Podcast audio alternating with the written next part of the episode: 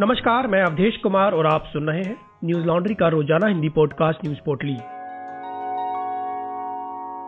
आज है 12 मार्च, दिन शनिवार। जम्मू कश्मीर में शनिवार सुबह भारतीय सेना के जवानों द्वारा जैश और लश्कर के चार आतंकियों को मार गिराया, जबकि एक को ज़िंदा पकड़ लिया गया। आतंकियों की मौजूदगी की सूचना के आधार पर भारतीय सेना द्वारा कश्मीर के सिरच गाँव में यह सर्च ऑपरेशन चलाया गया था। मारे गए आतंकवादियों में दो जैश ए मोहम्मद और तो लश्कर ए तैयबा आतंकी संगठन से संबंधित थे। वहीं ज़िंदा पकड़ा गया आतंकवादी लश्कर ए तैयबा से जुड़ा हुआ है।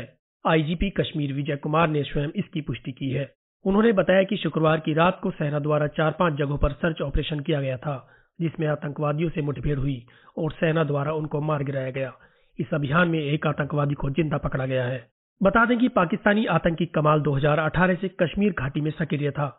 पुलिस काफ़ी दिनों से उसकी तलाश कर रही थी। मारे गए अन्य आतंकवादियों की भी पहचान की जा रही है। मुठभेड़ स्थल से काफ़ी मात्रा में हथियार भी बरामद हुए हैं। इससे पहले जम्मू कश्मीर से श्रीनगर के मध्य में व्यस्त अमीरा कदल पुल पर रविवार को हुए ग्रेनेड हमले के सिलसिले में मंगलवार को दो लोगों को गिरफ़्तार किया गया।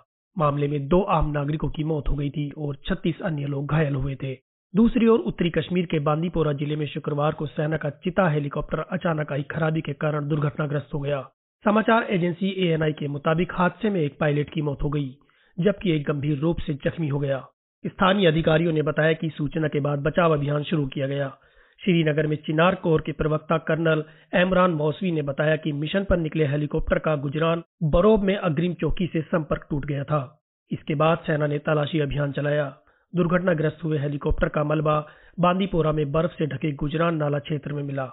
मृतक सह पायलट की पहचान उनतीस वर्षीय मेजर संकल्प यादव के तौर पर हुई है, जबकि घायल पायलट चवालीस वर्षीय लेफ्टिनेंट कर्नल विवेक कुमार द्विवेदी की हालत स्थिर है। उनका इलाज उधमपुर के कमान अस्पताल में चल रहा है। हेलीकॉप्टर के दुर्घटनाग्रस्त होने के कारणों का पता लगाया जा रहा है। दिल्ली स्थित गोकुलपुरी इलाके में देर रात दर्दनाक हादसा हुआ, जिसमें सात लोगों की जान चली गई।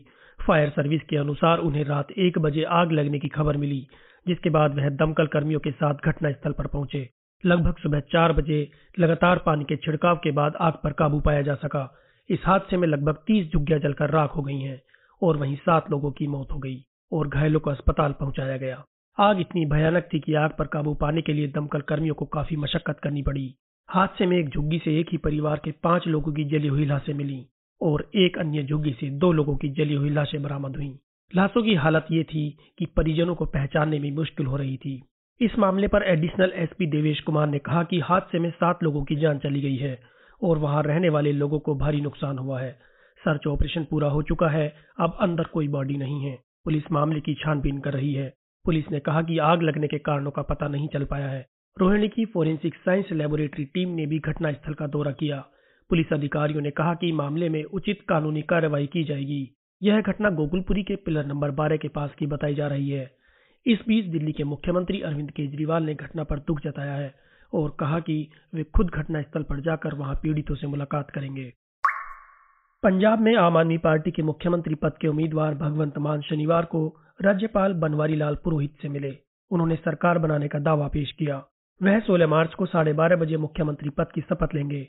मोहाली में शुक्रवार को आप विधायकों की बैठक में भगवंत मान पार्टी के विधायक दल के नेता चुने गए हैं। भगवंत मान ने आपके राष्ट्रीय संयोजक और दिल्ली के मुख्यमंत्री अरविंद केजरीवाल को अपने शपथ ग्रहण समारोह के लिए आमंत्रित किया है। भगवंत मान नवाशहर ज़िले के महान स्वतंत्रता सेनानी भगत सिंह के पैतृक गाँव खटकड़ कला में पंजाब के मुख्यमंत्री पद की शपथ लेंगे। एनडीटीवी की खबर के मुताबिक भगवंत मान ने वेणु प्रसाद को अपना प्रिंसिपल सेक्रेटरी नियुक्त किया है। वेणु प्रसाद उन्नीस सौ इक्यानवे बैच के आईएएस हैं। आपकी ओर से जारी एक बयान के मुताबिक रविवार को मान और केजरीवाल दोनों स्वर्ण मंदिर दुर्ग्याना मंदिर और श्री राम तीर्थ मंदिर में दर्शन करेंगे। वे आपकी जीत का जश्न मनाने और मतदाताओं को धन्यवाद देने के लिए अमृतसर में एक रोड शो में भी हिस्सा लेंगे। आम आदमी पार्टी ने राज्य की 117 विधानसभा में से बयानवे सीटें जीती हैं। वहीं चार राज्यों में विधानसभा चुनाव जीतने के बाद प्रधानमंत्री नरेंद्र मोदी ने गांधीनगर, गुजरात की राष्ट्रीय रक्षा यूनिवर्सिटी से गुजरात चुनाव का आगाज़ किया। प्रधानमंत्री मोदी ने गांधीनगर में रोड शो किया। इसके बाद राष्ट्रीय रक्षा यूनिवर्सिटी का उद्घाटन किया। यूनिवर्सिटी के पहले दीक्षांत समारोह में पीएम ने अपने संबोधन में कहा कि आज के दौर में सुरक्षा बलों के लिए स्ट्रेस फ्री ट्रेनिंग ज़रूरी है। साथ ही ट्रेन मैन पावर की भी आवश्यकता है। रक्षा क्षेत्र में चुनौतियों के हिसाब से कार्य किए जाने चाहिए। इस मौके पर उनके साथ गृह मंत्री अमित शाह भी मौजूद रहे। प्रधानमंत्री ने कहा कि वर्तमान में नई नई आधुनिक टेक्निक से अपराधियों को पकड़ने में मदद की जा रही है। ऐसी परिस्थितियों में सही आधुनिक उपकरणों के परीक्षण की आवश्यकता है। अगर विकलांग भाई बहनों को रक्षा शक्ति का परीक्षण मिल जाए तो वह भी रक्षा के क्षेत्र में बड़ा योगदान दे सकते हैं। इस मौके पर देश के गृह मंत्री अमित शाह ने कहा कि राष्ट्रीय रक्षा यूनिवर्सिटी राष्ट्रीय स्तर पर तेज़ी से काम करने के लिए आगे बढ़ेगी। उन्होंने कहा कि हमारे देश के प्रधानमंत्री 2002 से 2013 तक गुजरात के मुख्यमंत्री रहे। उन्होंने गुजरात पुलिस कानून व्यवस्था को नए तरीके से देखना शुरू किया और पुलिस विभाग का आधुनिकीकरण किया। उत्तर प्रदेश विधानसभा चुनावों के नतीजे आने के बाद एक बार फिर ईवीएम पर सवाल खड़े हो गए हैं। सोशल मीडिया पर वायरल हो रहे एक चुनाव अधिकारी की ऑडियो में ईवीएम बदलने का ज़िक्र हो रहा है। ऑडियो वायरल होने के बाद समाजवादी पार्टी के राष्ट्रीय अध्यक्ष अखिलेश यादव ने उस शख्स को सुरक्षा देने की बात कही, जिसका ऑडियो वायरल हो रहा है। अखिलेश यादव ने कहा, ईवीएम बदले जाने को लेकर एक चुनाव अधिकारी ने किसी से बात की, जो ऑडियो रिकॉर्डिंग सोशल मीडिया पर चल रही है। माननीय उच्चतम न्यायालय और राष्ट्रपति महोदय उसका संज्ञान लें। और सरकार संबंधित व्यक्ति को तुरंत संपूर्ण सुरक्षा दे। किसी एक व्यक्ति का जीवन हमारे लिए सरकार बनाने से अधिक महत्वपूर्ण है। इससे पहले पश्चिम बंगाल की मुख्यमंत्री ममता बनर्जी ने कहा था कि ईवीएम की लूट हुई है। ईवीएम मशीन की फॉरेंसिक जाँच हो। भाजपा को जनवादी जनादेश नहीं मिला है। मतों की लूट हुई है। अगर कांग्रेस चाहे तो हम सब मिलकर 2024 का आम चुनाव लड़ सकते हैं। अभी के लिए आक्रामक न हो। सकारात्मक रहें। यह जीत भाजपा के लिए एक बड़ी क्षति होगी। यह कहना कि 2022 के चुनाव परिणाम 2024 के चुनावों के भाग्य का फैसला करेंगे, यह अव्यवहारिक है। समाजवादी पार्टी के मुखिया अखिलेश यादव को निराश नहीं होना चाहिए और उन्हें ईवीएम मशीनों की फॉरेंसिक जाँच करानी चाहिए। अखिलेश यादव का वोट प्रतिशत इस बार 20 प्रतिशत से बढ़कर 37 प्रतिशत हुआ है। साथ ही उन्होंने कहा कि इन चुनावों ने साबित कर दिया है कि कांग्रेस अपनी विश्वसनीयता खो चुकी है और 2024 में भाजपा से मुकाबले के लिए कांग्रेस की प्रतीक्षा करने की ज़रूरत नहीं है। मुख्यमंत्री ने कहा था कि जो राजनीतिक दल भाजपा से लड़ना चाहते हैं, उन्हें साथ आना चाहिए। कांग्रेस के विश्वसनीयता खोने के चलते हम कांग्रेस पर निर्भर नहीं रह सकते। ममता बनर्जी के कांग्रेस को लेकर दिए इस बयान पर कांग्रेस प्रवक्ता अधीर रंजन चौधरी भड़क गए हैं। उन्होंने कहा कि आप कांग्रेस के खिलाफ टिप्पणी क्यों कर रहे हैं? अगर कांग्रेस नहीं होती तो ममता बनर्जी जैसे नेता पैदा नहीं होते। अधीर रंजन चौधरी ने कहा कि उन्हें याद रखना चाहिए, वह बीजेपी को खुश करने के लिए गोवा गईं। उन्होंने कांग्रेस को हरा दिया। आपने गोवा में कांग्रेस को कमज़ोर किया, यह सब जानते हैं। उन्होंने कहा कि पागल व्यक्ति को जवाब देना सही नहीं है। पूरे भारत में कांग्रेस के सात सौ विधायक हैं। कांग्रेस के पास विपक्ष के कुल वोट शेयर का 20 प्रतिशत है। उनके पास क्या है? रूस और यूक्रेन के बीच हो रहे युद्ध को आज सत्रहवा दिन हो गया है। इतना लंबा समय हो जाने के बाद भी दोनों देशों के बीच शांति के लिए बातचीत कब होगी, इसके कोई आसार दिखते नज़र नहीं आ रहे हैं। जानकारों की माने तो इस युद्ध का असर दुनिया के हर कोने में महसूस हो रहा है। लेकिन युद्ध का असर कितना बुरा होगा, ये इस बात पर निर्भर करता है कि युद्ध कब तक चलेगा।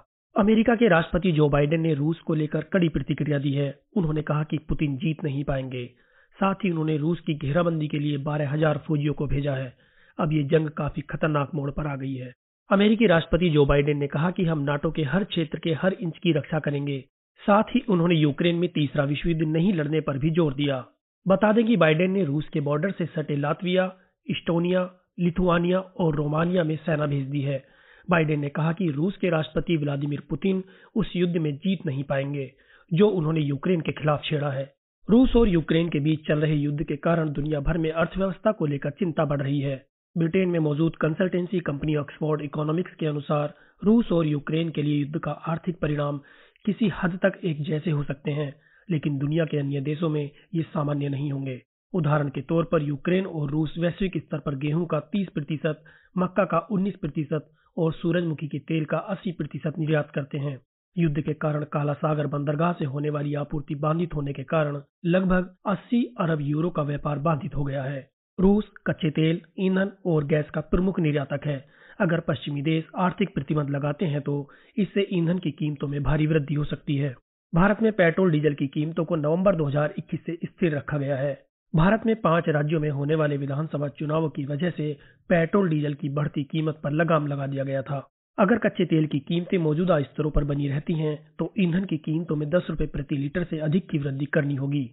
सरकार यूनियन एक्साइज ड्यूटी या पेट्रोलियम सब्सिडी बढ़ाने के लिए तैयार नहीं होती है। इन दोनों फैसलों की बदौलत सरकार का बजट बड़े पैमाने में गड़बड़ा सकता है। इसी के साथ कीमतों में भारी वृद्धि से राजनीतिक असंतोष, महँगाई और आर्थिक संकट बड़े पैमाने पर बढ़ेगा। न्यूज़ लॉन्ड्री सौ प्रतिशत विज्ञापन मुक्त प्लेटफॉर्म है, जिसका मतलब है कि हम किसी भी सरकार या कॉरपोरेट से विज्ञापन नहीं लेते हैं। हम आपके समर्थन से चलते हैं। हम ऐसे ही स्वतंत्र होकर काम कर सकें, उसके लिए न्यूज़ लॉन्ड्री को सपोर्ट करते रहिए। न्यूज़ लॉन्ड्री को सहयोग देने के लिए Hindi dot news laundry dot com पर जाएँ और सब्सक्राइब करें और गर्व से कहें, मेरे खर्च पर आज़ाद है खबरें। आज बस इतना ही, आपका दिन शुभ हो। नमस्कार। न्यूज़ लॉन्ड्री के सभी पॉडकास्ट ट्विटर आईटीज और दूसरे पॉडकास्ट प्लेटफॉर्म पे उपलब्ध हैं। खबरों को विज्ञापन के दबाव से आज़ाद रखें, न्यूज़ लॉन्ड्री को सब्सक्राइब करें।